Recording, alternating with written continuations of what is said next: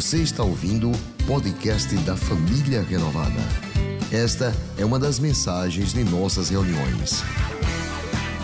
Se você não quer perder nada sobre o que acontece por aqui, siga arroba iprenovada nas redes sociais. Há Mares Que Vem Para O Bem. Quero convidar você a abrir sua Bíblia lá em Mateus catorze, Evangelho de Mateus catorze, dos versos vinte e dois ao trinta e três. Você pode acompanhar também pelo telão, as pessoas que estão também nos assistindo em casa, através do nosso canal do YouTube. Deus deseja da mesma forma falar ao seu coração. A palavra de Deus diz assim: Jesus ordenou aos discípulos que subissem no barco e atravessassem para o outro lado, enquanto ele mandava o povo embora. Depois de mandar o povo embora, Jesus subiu um monte a fim de orar sozinho. Quando chegou a noite, ele estava ali, sozinho. Naquele momento, o barco já estava longe, e as ondas batiam com força no barco, porque o vento soprava contra ele. Já de madrugada, entre as três e as seis horas, Jesus foi até lá andando em cima da água. Quando os discípulos viram Jesus andando em cima da água, ficaram apavorados e exclamaram: "É um fantasma!" e gritaram de medo. Nesse instante, Jesus disse: "Coragem, sou eu, não tenham medo." Então Pedro disse: "Se é o Senhor mesmo, mande que eu vá andando em cima da água até onde o Senhor está." "Venha", respondeu Jesus. Pedro saiu do barco e começou a andar em cima da água em direção a Jesus. Porém, quando sentiu a força do vento, ficou com medo e começou a afundar. Então gritou: "Socorro, Senhor!" Imediatamente, Jesus estendeu a mão, segurou Pedro e disse: "Como é pequena a sua fé, por que você duvidou?" Então os dois subiram no barco e o vento se acalmou. E os discípulos adoraram Jesus, dizendo: "De fato, o Senhor é o Filho de Deus." Você pode fechar os seus olhos. Pai querido, nós estamos aqui diante da Tua presença, diante da Tua palavra lida, e que nesta noite eu creio que será revelada, Pai. Que o Senhor possa trazer a revelação que o Senhor deseja a cada coração, a cada mente, e que essa verdade, Pai, possa nos libertar de todo medo, de toda prisão que, quem sabe, tem nos aprisionado e nos impedido de chegar até o Senhor, de chegar até onde o Senhor deseja nos levar, ao Teu destino, Pai. Eu sei que o Senhor atraiu cada um de nós, e se o Seu Senhor atraiu, o Senhor deseja se revelar a nós. Em nome de Jesus que eu oro. Amém. Você pode estar se assentando.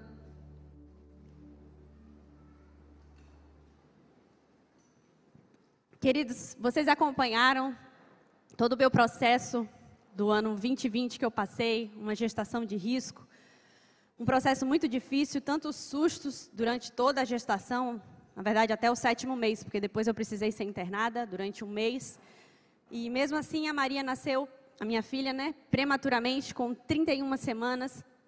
E eu e o Ramon tivemos que passar este acompanhamento todo da Maria na U T I por mais dois meses, lá nos Estados Unidos, longe da família, longe da nossa igreja, dos nossos queridos irmãos, lá com muitos amigos, mas ao mesmo tempo sem poder estar com eles, porque numa pandemia ninguém estava indo para casa de ninguém.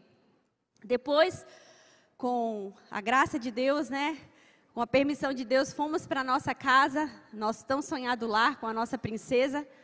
Mas ali foram dias ainda mais difíceis, afinal de contas, vocês podem imaginar, né? Passar dois meses dentro de uma U T I com uma bebê, sendo monitorada a todo momento, com é, batimentos cardíacos, oxigenação, qualquer coisinha, já entravam médicos, enfermeiras para nos ajudar. Imagina em casa, então. Além de ser um novo mundo, uma nova experiência para a gente, naquela situação ainda era mais difícil. E eu confesso para vocês que, por muitas vezes, ao comentar, a compartilhar com alguém aquilo, eu sempre falava com medo. Olha, eu, eu tenho medo de acontecer alguma coisa. Eu me pego, eu compartilhava isso, inclusive nas minhas redes sociais, que eu ia lá conferir se a Maria estava realmente dormindo, se estava tudo bem. Eu tinha medo de acontecer alguma coisa e eu não acordar, sendo que eu nem mal dormia, né? Então eu ia lá, via se a bebê estava tudo bem, né? No coraçãozinho, estava respirando. Enfim, por muitas vezes, então, eu usei o termo, querendo ou não, tudo isso me traumatizou. Mas algo que o Espírito Santo veio ministrar ao meu coração, e até hoje ministra muito forte, é de que as tempestades não vêm para nos gerar traumas. Se Deus nos permite, de alguma forma, enfrentar tempestades nas nossas vidas. Aliás, se Ele nos leva, muitas vezes, a enfrentar tempestades, é porque Ele tem propósitos claros e definidos. Aliás, eu posso te dizer que talvez a sua tempestade, aquilo que você está vivendo hoje, talvez seja um convite do próprio Deus, te levando a caminhar em águas mais profundas. Assim como foi com Pedro. Te levando a sair de um nível, para entrar em outro nível de maturidade e intimidade com Ele. Porque o que Jesus queria com Pedro era uma experiência pessoal, uma experiência particular, uma experiência íntima, que só Ele pôde ter naquele momento. E eu digo que Jesus conduziu, Jesus muitas vezes nos leva a tempestades, porque o texto me deixa muito claro isso. Eu vou acompanhando com vocês nessa noite, cada versículo que a gente leu. No verso vinte e dois diz assim, Jesus ordenou aos discípulos que subissem no barco e atravessassem para o outro lado. Jesus, o que que Jesus fez, gente? Jesus ordenou. Isso chama muita atenção porque ao longo da Bíblia, em nenhum momento a gente vê Jesus ordenando nada. Esse era o perfil do mestre? Pelo contrário, Jesus sempre foi muito cortês, né? Muito humilde, nem, nem sequer pedia nada. Mas neste caso, ele foi muito enfático. Jesus ordenou que eles entrassem no barco e que eles fossem para o outro lado, enquanto ele ia despedir a multidão. Tipo assim, vocês vão, eu entendo dessa forma, vocês vão indo, eu vou despedir a multidão. Ele tinha acabado de realizar, num capítulo anterior, o milagre dos cinco pães e dois peixes. Então, vocês vão indo na frente, que tipo assim, depois eu vou. Tudo bem. Então, Jesus deu um comando, Jesus deu uma direção. Entra no barco e vai para o outro lado. Assim, os discípulos obedeceram. Isso me traz o entendimento, queridos, que certas tempestades são vontade de Deus para a minha vida. Além de serem inevitáveis, por serem vontade de Deus na minha vida. São inevitáveis no sentido de que são necessárias para que Deus venha trabalhar algo na minha vida. E quer eu queira ou não, quer eu entenda que eu preciso passar por aquilo ou não. E claro que hoje eu estou falando de tempestade num, te, num sentido totalmente figurado. Quantos aqui estão me entendendo? Os discípulos passaram pela tempestade física realmente. Mas nós aqui, nós, quem sabe cada um pode estar passando por uma tempestade profissional na sua vida. Numa tempestade familiar, relacional, numa tempestade, quem sabe, profissional, financeira, numa tempestade psicológica, por que não dizer numa tempestade emocional? Eu não sei qual o momento que você pode estar vivendo, ou quem sabe você não está vivendo nenhuma tempestade. Talvez Deus esteja te preparando para aquilo que você vai viver. E ao longo do que eu já vivi e tenho vivido em Deus, eu percebo que a gente pode passar por uma tempestade de duas maneiras. Ou como um mero sobrevivente, ou como um estudioso da tempestade. Um mero sobrevivente vai dizer o quê? Como que você considera o ano vinte e vinte para você? Ah, eu sobrevivi, ponto. Ou você olha para trás e diz, olha, a pandemia, realmente o Covid trouxe muitas mudanças no meu lar. Trouxe muitas mudanças para a minha forma de pensar. Trouxe muitas mudanças para o meu dia a dia, para aquilo que era meu foco, meu objetivo, para aquilo como eu, como eu tinha como propósito na minha vida. A gente pode passar por uma tempestade como um sobrevivente. Sobrevivi, ponto. Ou como estudioso, não, olha, eu aprendi isso, isso e isso. Se eu passar novamente por isso, eu não vou cair neste mesmo erro. Eu vou entender que Deus realmente tem propósitos claros para a minha vida. E dentro deste ponto, existem coisas que realmente eu e você, nós só vamos entender durante a tempestade. É igual aquela prova que eu preciso passar, sabe? Prova de faculdade, quem já passou aí, prova de colégio, que você, para você ir para um novo nível, para uma nova fase, né? Você precisa ser aprovado, você precisa passar por aquele teste. Assim são as tempestades. Não adiantava os discípulos, quem sabe, tentarem pegar um outro caminho. A tempestade ia encontrar com eles do mesmo jeito. Ali estava como se estivesse num redemoinho, já foi, parou, ficou. Assim muitas vezes é a nossa vida. Parece que estacionou, parece que a gente não consegue sair do lugar. E quando eu digo que talvez algumas pessoas aqui não estão passando ainda, mas podem passar, é porque todos nós estamos sujeitos a passar por tempestades. E eu aprendo nesse texto, não só com os discípulos, com Pedro especificamente, mas também com Jesus. Onde que Jesus estava, gente? Jesus subiu ao monte para orar. No verso vinte e dois para o vinte e três... Depois de mandar o povo embora, Jesus subiu um monte a fim de orar sozinho. Jesus me mostra que por muitas vezes eu vou precisar sair da multidão. O que que é multidão para você? O que que é multidão? Talvez uma rede social? Que você está lá plantado dia e noite, às vezes não postando, mas querendo se alimentar daquilo. O que que é rede social para você? Talvez o seu trabalho... O que que é... Não rede social. O que que é a multidão para você? Talvez o, o tempo que você passa ocioso. Deus tem te convidado para estar num momento a sós com Ele. Jesus claramente, em diversos momentos na palavra, Ele passa, Ele sai da multidão. Ele sai da onde Ele alimenta uma multidão. Ele sai da onde Ele cura as pessoas, onde Ele realiza milagres. Mas Ele sai para ter um momento com Deus e dizer, eu preciso do Senhor para me preparar para o que há de vir. Foi assim no Getsêmani. Que momento Jesus estava se preparando ali, gente, para o ápice, né, do fim, digamos, o fim e início ao mesmo tempo da sua vida. E aqui Jesus me ensina que da mesma forma são nos tempos solitários, mais solitários da minha vida, em que eu posso perceber a presença de Deus de forma mais plausível na minha vida, neste momento a sós com Deus. As tempestades, elas são inevitáveis, elas são necessárias, mas eu posso aprender com elas, ou eu posso me preparar para elas. E olha, não foi pouco tempo que Jesus passou ali não. Talvez a gente pense, ah, realmente, eu tenho esse tempo a sós com Deus. Não, Aninha, eu, eu tenho esse tempo, sabe? Antes de dormir, eu, eu faço aquela minha oração, né? Aquela oração que a gente já está quase dormindo. Gente, foi a noite inteira, até o amanhecer. No verso vinte e quatro diz assim, o barco já estava longe e as ondas batiam com força no barco. Verso vinte e cinco, já de madrugada, entre as três e as seis horas, Jesus foi até lá, andando em cima da água. Gente, para os discípulos, eu creio que foi uma eternidade esse tempo, sim ou não? Você está no meio de uma tempestade, o barco está indo de um lado para o outro, você não está vendo nada, uma escuridão sem fim. E Jesus só aparece ao amanhecer, mas para Jesus foi o tempo necessário. Porque o tempo de Deus, queridos, foi projetado para nos ensinar a confiar. É a segunda lição que eu tiro desse texto. Veja só, se o, se o objetivo de Deus é nos consolar, a sua intervenção é imediata nas nossas vidas, sim ou não? Ali era o tempo de Jesus, mas hoje nós temos o Espírito Santo, que é a presença de Deus em nossas vidas diariamente. Então, se o objetivo de Deus é nos consolar, a gente tem um consolo imediato de Deus, sim ou não? O consolo, sim.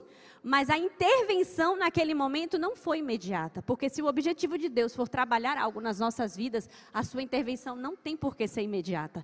Vai durar o tempo necessário, não é uma demora, é o tempo necessário para Ele nos levar aonde Ele deseja nos levar. Quantos estão entendendo? Podem dizer amém? Eu sei que quando a gente enfrenta um tempo como esse, uma estação como essa tão difícil, um processo tão intenso, o que a gente mais quer é alívio, eu sei disso. E eu não poderia mentir aqui, eu tenho que confessar que os momentos que eu vivi lá, bem longe, tiveram momentos que eu achei que eu não fosse suportar. Tiveram momentos que eu gritei por socorro. E que como uma hemorragia, sabe, que a gente sente e a gente simplesmente quer que aquilo pare. Que a gente quer que simplesmente o Deus que acalma a tempestade, né? Aquele que fala para o vento e o mar se aquietar, simplesmente intervenha e pare com aquilo. Os discípulos estavam acostumados com esse Jesus, sim ou não? O Jesus que havia mandado parar a tempestade, ponto. Por que que ele estava, quem sabe, né? Eles estavam enfrentando tudo aquilo. Porque eu tenho certeza que os discípulos chegaram a questionar. Peraí, peraí, peraí, peraí. A gente entendeu erra- errado? A gente entendeu certo? Era para a gente passar por aqui mesmo? O mestre falou isso mesmo, para a gente atravessar? O mestre conhecia esse mar, o mestre conhecia essa travessia. Por que que ele nos mandou aqui sozinho? Uma tempestade eles já tinham enfrentado, mas com Jesus dentro do barco. A gente pode querer que a situação mude, a gente pode querer que a intervenção seja imediata, a gente pode querer o consolo, a gente pode querer o alívio, mas o tempo de Deus, ele foi projetado para nos ensinar a confiar e não para nos dar alívio. E ah, se nós soubéssemos aproveitar este tempo, nós teríamos e teremos as experiências mais profundas, as revelações mais fortes de quem Deus é, de quem Deus verdadeiramente é.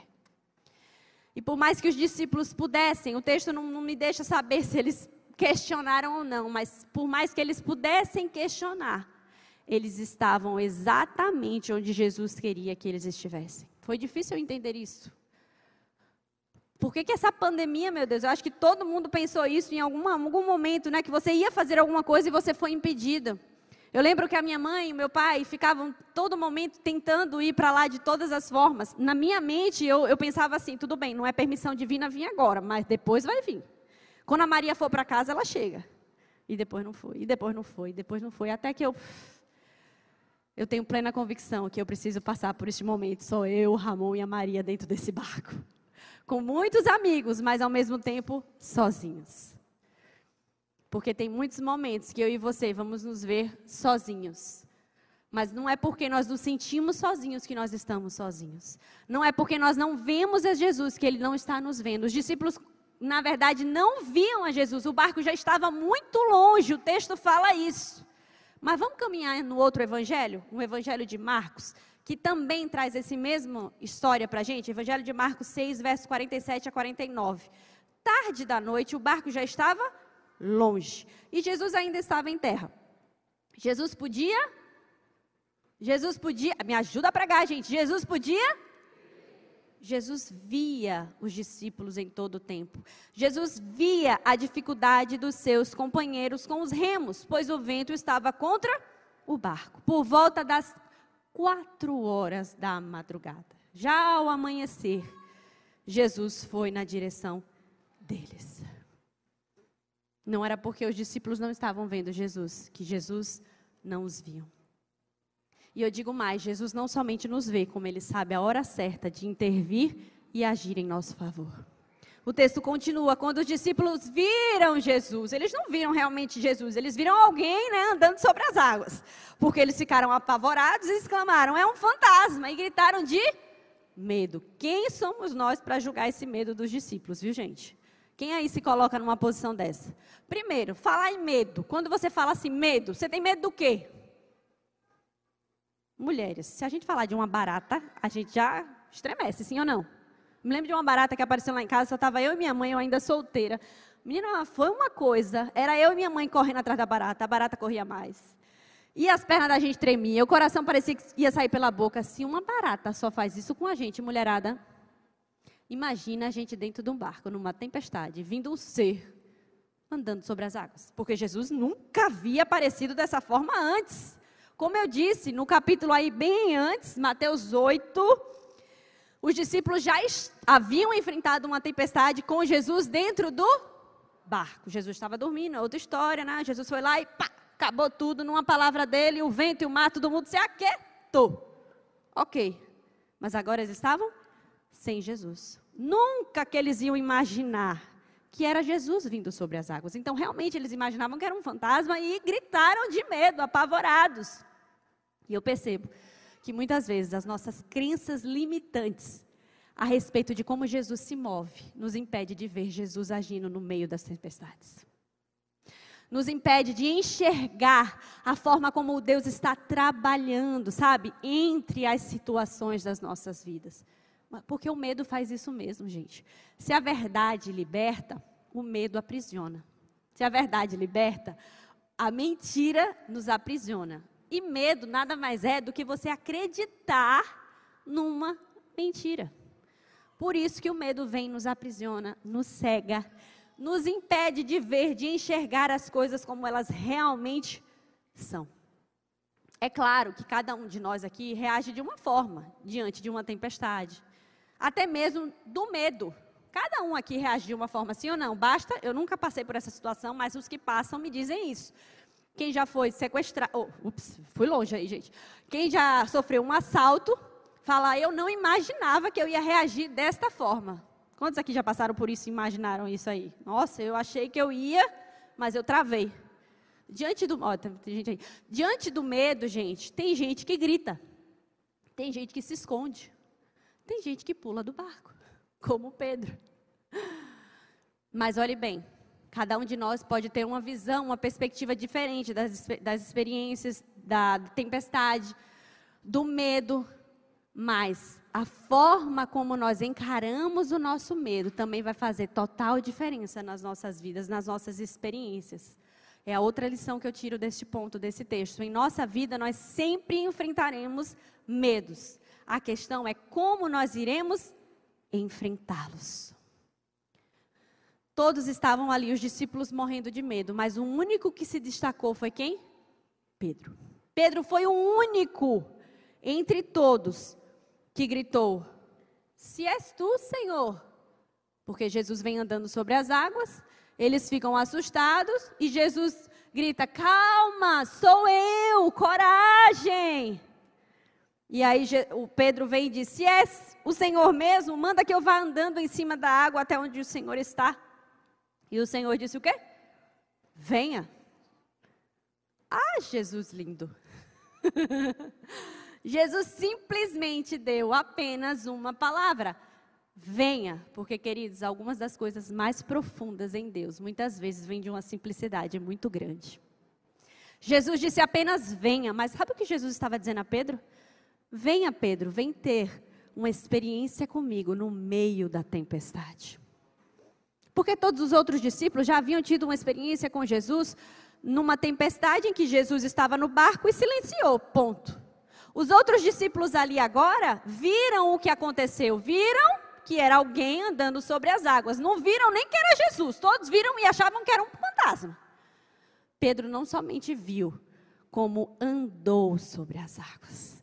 Pedro foi o único que teve uma experiência com Deus no meio da tempestade. Em outra tradução, no verso vinte e nove, diz que Pedro saiu do barco, começou a andar em cima da água em direção a Jesus. Na Bíblia, a Mensagem, de Eugene Peterson, fala que Pedro pulou do barco. Quando eu li isso, eu saltei. Eu disse: meu pai eterno, eu não pulava assim não. Primeiro, eu queria um detalhe a mais, porque qualquer pessoa que me pede alguma coisa, eu procuro entender, não, mas como que é o jeito que deve fazer? Quantos aqui são assim? Ó? Perfeccionismo, nos atrapalha. Então, Pedro não perguntou nada. Pedro, Pedro era impossível, né, gente? Já é uma característica dele. Então, ele se joga, pula do barco. Porque muitas vezes, queridos, Jesus não vai. Muitas vezes não.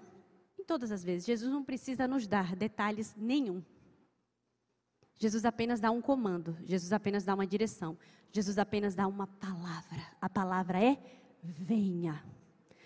A palavra é: venha. O que que Jesus está te convidando para este ano de dois mil e vinte e um?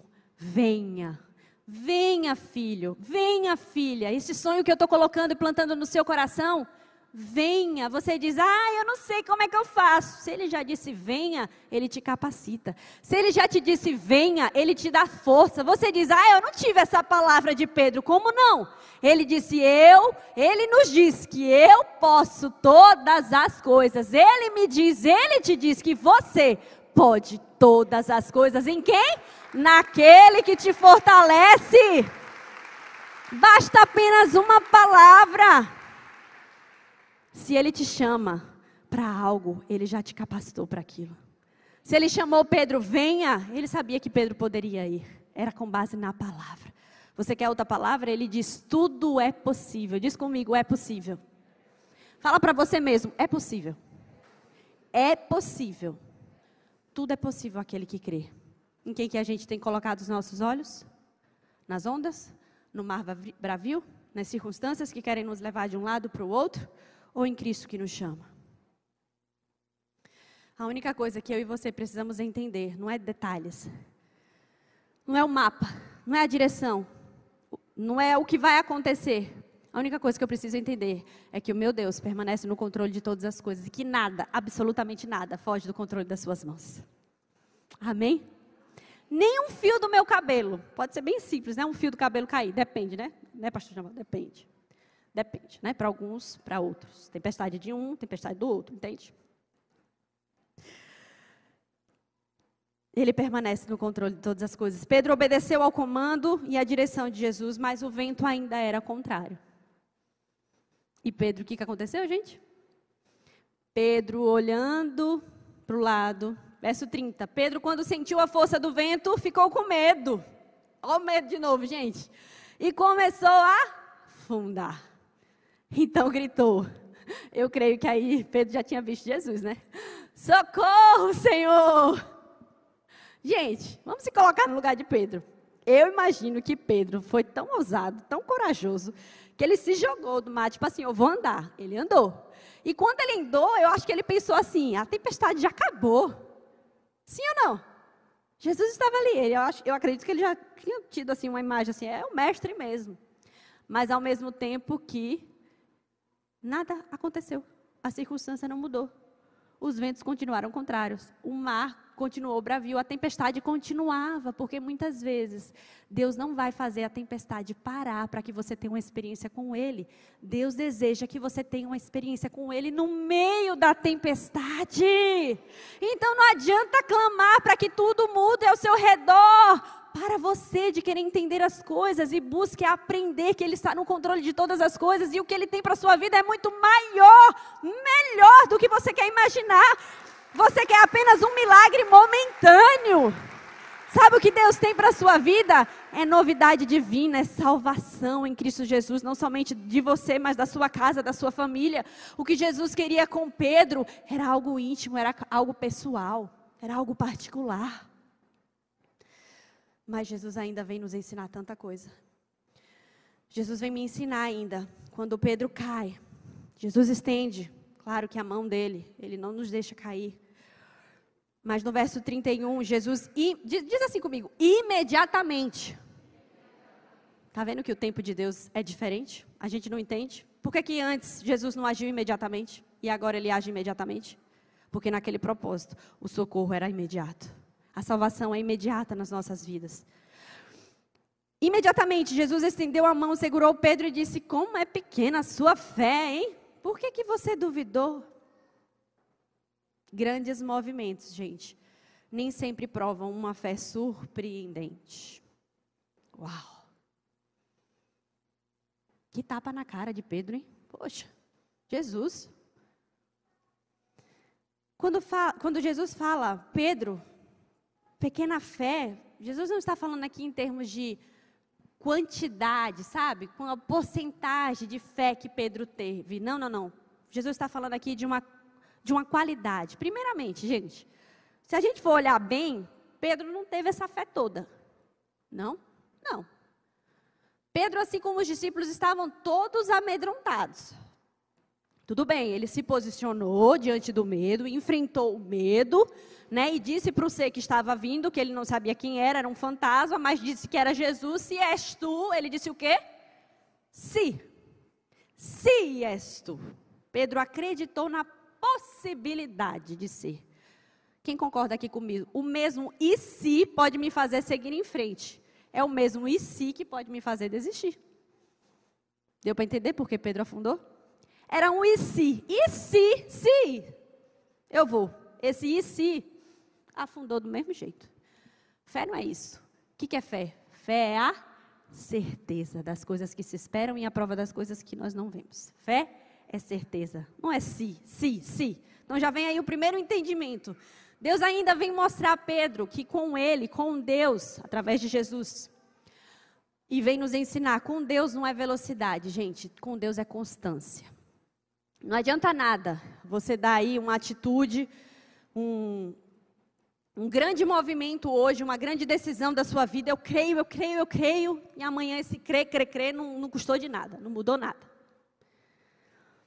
Não é o quão perfeitamente você pode andar, mas o quão longe, o quão distante, o quão constante você vai andar e depender daquele que te chama. Não é agir impulsivamente. É agir constantemente. Eu tenho um testemunho particular aqui para contar. Justamente neste ponto, grandes movimentos nem sempre provam uma fé surpreendente.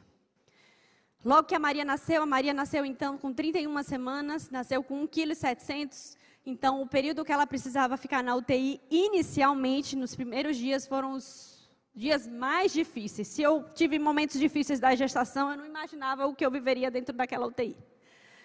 Logo quando o parto aconteceu, foi um parto normal, tiraram a placenta e logo depois foram para análise a minha placenta. E aí descobriram que eu, tinha, que eu tive uma infecção, porque minha bolsa estourou, por isso que, eu, que, eu, que a Maria nasceu antes do tempo.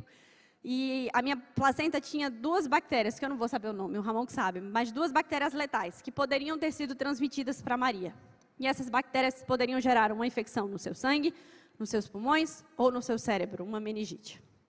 Bactérias letais que podiam gerar a morte ou qualquer outro problema. E eu lembro que aqueles foram as semanas mais difíceis da minha vida. Lembra de cada um reage de uma forma? Eu me escondi, quase dentro de uma caverna. Eu não conseguia nem falar com os meus pais, não conseguia nem, nem dar o update. Era o Ramon que falava tudo, porque eu só chorava. E para a glória de Deus, vocês sabem, né? Cada dia, cada exame que ela realizava, o último exame que ela realizou foi o da pulsão atrás na coluna dela, que precisou tirar um líquido no primeiro dia. Não conseguiram, teve que esperar mais dois dias para fazer novamente, porque qualquer coisinha errada poderia deixar ela tetraplégica. E aí, para a glória de Deus, nenhuma das bactérias atingiu a vida da minha filha. Ela estava completamente livre de tudo. Então, o período que a gente ficou na U T I, praticamente, era para que ela ganhasse peso e para que ela aprendesse a mamar, ela aprendesse a deglutir, né? É, sugar, engolir e respirar. As três coisas ao mesmo tempo que um bebê precisa para mamar. Como ela nasceu prematuramente, é difícil isso. E eu lembro que, acho que na primeira semana, é, ela então se alimentava pela sonda, o meu leite, e colocaram ela no meu peito. Para a glória de Deus, ela, surpreendentemente, até perguntaram se eu já era mãe. Eu falei que não, é realmente minha primeira bebê. Ela abocanhou de um jeito que foi assim, emocionante. Para a glória de Deus também, ela se alimentou perfeitamente. A gente filmou, tem tudo registrado, lindo. Tudo que eu sonhava, né? E eu lembro que eu fui tirando leite, tirando leite, tirando leite. Para a glória de Deus, tudo ok. Então, era só o tempo necessário que ela passava ali. Era difícil? Era voltar para casa? Claro que era, mas eu sabia que ela estava no melhor lugar e no lugar que ela deveria estar. E daí, queridos, chegou o tempo que a primeira alta dela ia acontecer, a tão sonhada alta. Só que na, nessa semana da, da alta que ela ia receber, ela começou a engasgar. Do nada, do nada, né? Do nada, pra gente é sempre do nada, né? E eu comecei a questionar, por que ela está engasgando, né? Ela não engasgava, não. Aí culparam o meu peito, porque seu peito está com muito leite, você tem que tirar um pouquinho antes. Aí eu tirava um pouquinho antes, não adiantava, ela sempre engasgava.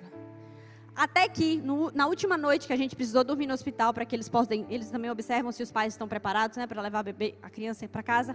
As quatro refeições que a gente deu durante a madrugada, nas três, a Maria engasgou. E eu acho que vocês devem imaginar, um engasgo numa U T I, não é um engasgo assim, ah, desengasgou e pronto.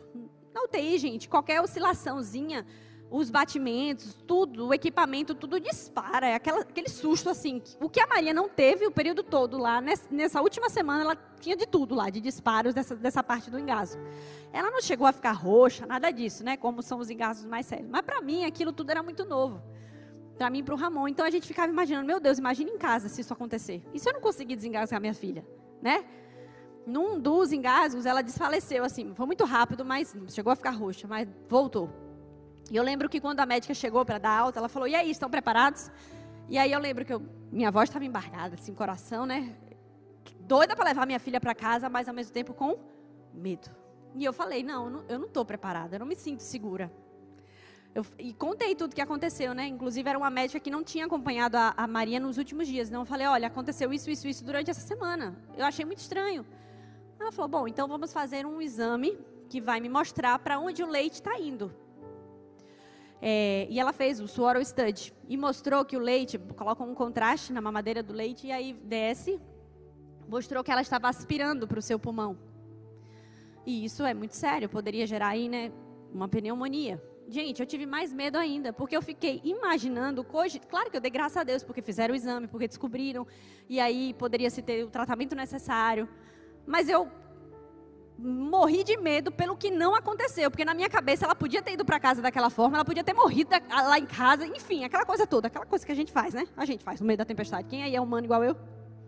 Pronto. E o medo, e o medo, e o medo assolava meu coração. E ali eu fiquei mais triste ainda, porque ela já estava sem sonda, praticamente para ir para casa, gente. Colocaram a sonda novamente, porque a sonda era a segurança de que ela estava se alimentando bem. Trocaram toda a alimentação dela, tiraram o meu peito, tiraram o meu leite, inclusive da mamadeira, tiraram tudo. A, o relatório desse exame, o diagnóstico dela foi de disfagia, que é dificuldade de engolimento. Então, ela não poderia com líquidos finos. Leite materno é um leite bem fino, bem ralinho, né? Então colocaram fórmula e, e um espess... não, primeiro foi um cereal de arroz e depois um espessante. Até então tudo bem, gente, porque para mim, para uma mãe, o que você mais quer é que sua filha esteja bem. Eu não pensei em leite, confesso, não pensei. A minha era a segurança da minha filha. Fomos para casa.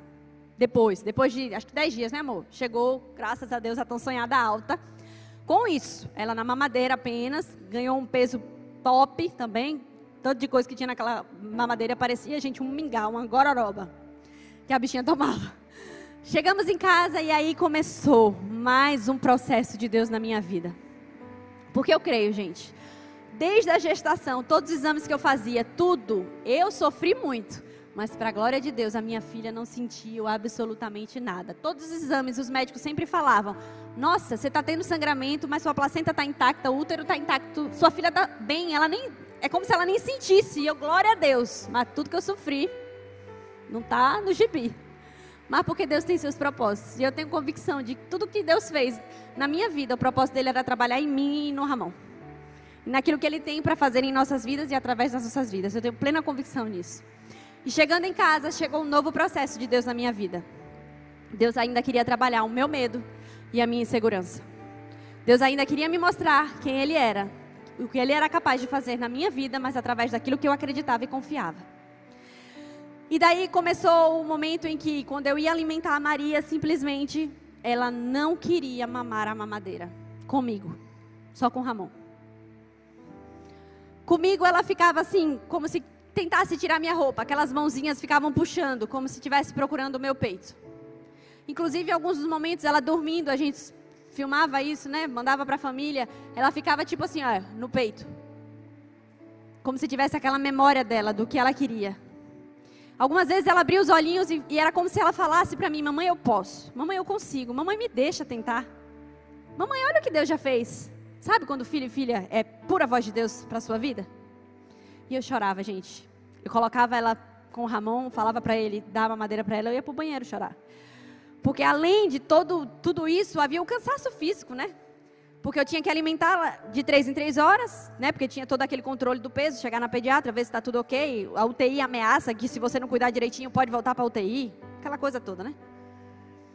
E aí eu lembro que depois que eu alimentava, ainda tinha que tirar o leite. E eu colocava, eu abria aquele freezer, eu catalogava os leites dela, eu olhava tudo aquele freezer lotado de leite. E eu dizia, meu Deus, eu tenho leite.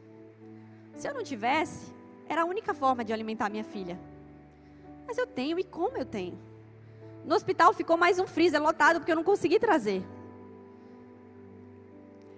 E o Espírito Santo, de forma linda, me levava a olhar os vídeos da Maria. Logo quando ela nasceu, na primeira semana de vida, aquele toquinho de gente, já era um pouquinho maior, né? Depois que chegou em casa, dois meses. Tão pequenininha, ela mamava no meu peito. Eu olhava para Ramon, mostrava, amor, mas ela mamava. Mas ela sabia. Mas ela não engasgava, amor. Por que, que isso aconteceu? Por quê? Quem aí questiona, né? Por quê? Por quê, Senhor? E eu lembro que um dos momentos em que uma amiga minha, inclusive, eu acho que ela está me assistindo, a Daphne, que foi uma pastora na minha vida, uma mãe espiritual. Nessa noite, especificamente, eu tinha acabado de desligar o telefone com a minha mãe. Minha mãe sabia, eu falei, mãe, a Daphne está me ligando. A minha mãe, ah, ouve ela, filha. Minha mãe sabia que ela tinha tido também um bebê prematuro. Então, ela, a maioria das minhas experiências, ela... podia da melhor forma, né, falar. E, e ela ia acompanhando, inclusive, os vídeos que eu falava. Amiga, é, eu, eu me sinto com medo, porque eu me sinto que eu vou ser irresponsável de tentar dar o meu peito para minha filha, mas eu quero, mas eu não consigo. Porque os médicos diziam que não podia tentar. Que era muito difícil, que era muito complicado. Tudo bem. Ela pode voltar para o peito quando ela tiver cinco, seis meses, que eu acredito que esse processo de deglutição dela vai, vai melhorar. Com terapia, ainda falaram isso. Ela falou, amiga, eu preciso te fazer uma pergunta. Você tem plena convicção hoje que a sua filha tem algum problema, alguma dificuldade que a impeça de você alimentar ela exclusivamente pelo peito? Eu falei, não. Amiga, então sonda o seu coração. Ora a Deus. E pede para que ele venha tirar esse medo do seu coração. Tem medo e tem insegurança aí dentro, amiga. E eu lembro que eu terminei aquela ligação, voltando para esse ponto, né? O ponto que eu falei aí, grandes movimentos nem sempre mostram, provam uma fé surpreendente. Eu olhei para o Ramon e falei, amor, você concorda que eu devo oferecer o peito para Maria? Aí ele fez: amor, eu concordo, mas se agora é a hora, eu já não sei. Não acho que seja, na verdade, ele falou. Falei: não, amor, mas eu tô com coragem. Eu tô assim, cheia, né? A gente se acha assim no momento. E eu lembro que ela tava ainda dormindo, tava chegando o próximo horário. Eu peguei ela, gente, mas foi aquela coisa, né? Aquela loucura, né? Era tudo que ela mais queria, eu e ela. A bichinha não sabia pra onde ia. Mas foi um mau desastre. A bichinha engasgou. Mas eu já estava preparada também, né? Desengasguei rapidinho ela, tentei de novo e foi aquela coisa. Tentava, tentava, aquela coisa. Tá, pá, pá, pá, pá, pá, pá, pá. Não é velocidade, é constância. Aquele medo, aquela insegurança não ia ser assim do dia para a noite que ia ser tirada. Mais uma vez, a gente acha que o milagre vai ser imediato, né? A gente acha que Deus vai agir porque eu acredito, porque eu profetizo, porque eu faço isso e pronto. E eu lembro que para mim foi uma frustração. Depois a gente conseguiu acalmar ela, a gente alimentou ela como deveria. Eu fui lá de novo para a minha maquininha, tirar o leite, botar o leite no freezer. Ali eu e o Ramon oramos juntos, declaramos e profetizamos: amanhã é um novo dia, Deus tem algo novo. Nada é impossível para ti, Senhor. Coisas maiores o Senhor já fez. O que é isso para o que o Senhor já fez? Nada. Para quem já tinha dado o decreto, né, o homem, o diagnóstico humano, que a minha filha nem existia mais. Ela está aqui como prova viva do teu milagre, Senhor. E eu lembro que no outro dia eu também tive, claro, que o acompanhamento de uma amiga minha de infância, pediatra, Bruninha, daqui de Aracaju. Conversando com ela também, ela pôde trazer luz e entendimento para mim, de que eu devia ir devagarzinho. Aninha, oferece como se fosse um, uma sobremesa. Dá o leite na mamadeira e depois dá a sobremesa no seu peito. Ou então inverte, faz como um aperitivo. Oferece, depois a mamadeira.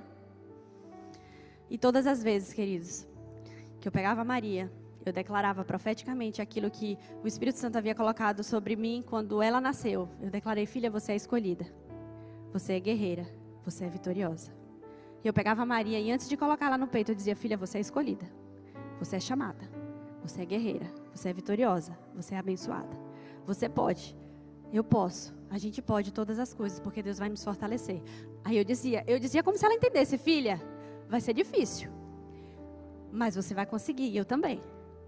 E eu me lembro, gente, que nós temos vários vídeos, que quando ela conseguia mamar, nem que fosse dez minutos, eu cantava louvores: Senhor, Tu és fiel. Um doze eu mandei para minha amiga, né, como uma vitória que ela participou, para minha mãe, claro. Tu és fiel, Senhor, Tu és fiel, Senhor, dia após dia, com bênção sem fim. Eu declarava ali a fidelidade do Senhor mais uma vez. E eu me lembro que uma coisa que eu coloquei como objetivo, e eu tenho que compartilhar aqui, eu acredito que foram duas semanas no máximo, queridos, que a Maria até hoje, ela tem quase oito meses de vida, ela não sabe mais o que é mamadeira. Ela está exclusivamente no peito, porque Deus queria me provar, me mostrar. Ele não precisa me provar nada, Deus queria me mostrar que mais uma vez a última palavra vem dele, não é do homem. A última palavra vem dele. Se Deus tinha propósito naquilo, eu tenho convicção de que o diagnóstico não era falso. Assim como no primeiro, eu precisei passar por aquilo. Deus tinha propósitos. E eu lembro que eu compartilhei com uma das enfermeiras, porque, para a glória de Deus, eu voltei de lá, no avião mesmo. Maria já voltou só no peito, não foi nem chegando aqui, foi lá mesmo. E eu lembro que eu mandei para uma das enfermeiras que me acompanham até hoje. Foi a primeira enfermeira que recebeu a Maria na U T I, porque sempre tinha troca de turno, e a última a liberar, a Lisa, que inclusive disse que vem para o Brasil. Quem sabe ela vai estar aqui, cristã. E olha a mensagem que ela me mandou. Eu falei: lembra, Lisa, do diagnóstico da Maria? Sabe, gente, que parece anjo? Aquela mulher, não tenho dúvida, era um anjo de Deus ali. Para vocês entenderem melhor, teve um dia que eu cheguei para ela e falei bem assim: você tem certeza que a Maria está pronta para ir? Ela olhou para mim e falou bem assim: a Maria está. Você, eu não sei. Eu tive uma raiva naquele dia dela, mas era a boca de Deus para mim. Falsa insegurança que eu estava tendo. E ela me respondeu bem assim: uau, Ana, Deus é bom. Eu me lembro sim das mamadeiras e me lembro de tudo isso. Estou feliz que ela derrotou todas as probabilidades. E a graça e a vontade de Deus na vida da sua filha são inegáveis. É pela graça. O que Deus me mostrou neste, nesse, nessa parte, nesse processo do testemunho da minha vida, que não era por mim, é pela graça. Não era o que eu ia fazer, não é o que eu posso fazer ou deixar de fazer, é o que Deus quer fazer através da minha vida. Porque quando a fé e a graça dão as mãos, toda a tempestade se acalma. Foi assim com Pedro, quando Jesus pega ele, tira ele sobre as águas, depois eles voltam para o barco e a tempestade cessa. A fé não pode caminhar sozinha, não é fé na fé, é fé em Deus, um Deus que pode todas as coisas. A minha confiança então não está no fato de eu saber se eu vou andar ou não perfeitamente, é a minha confiança está no fato de eu saber que Ele está pronto para me resgatar, Deus está disponível em todo o tempo para me salvar. Não é ficar paralisado dentro do barco, como os outros discípulos ficaram. É ter fé, mas fé na pessoa certa. É ter os olhos fixos, firmes naquilo que Deus te chama para fazer. Se Deus te chama, venha, não tenha medo. Eu quero convidar você a se colocar de pé. Toda a tempestade, queridos, nos deixa uma história para contar. Toda tempestade é como uma oportunidade que Deus te dá para viver uma experiência pessoal, profunda e íntima com Ele. E vou mais longe, depois de uma tempestade, a história que você vai contar para as outras pessoas, as outras pessoas vão conhecer a Deus, a Jesus de uma forma que elas nunca viram antes.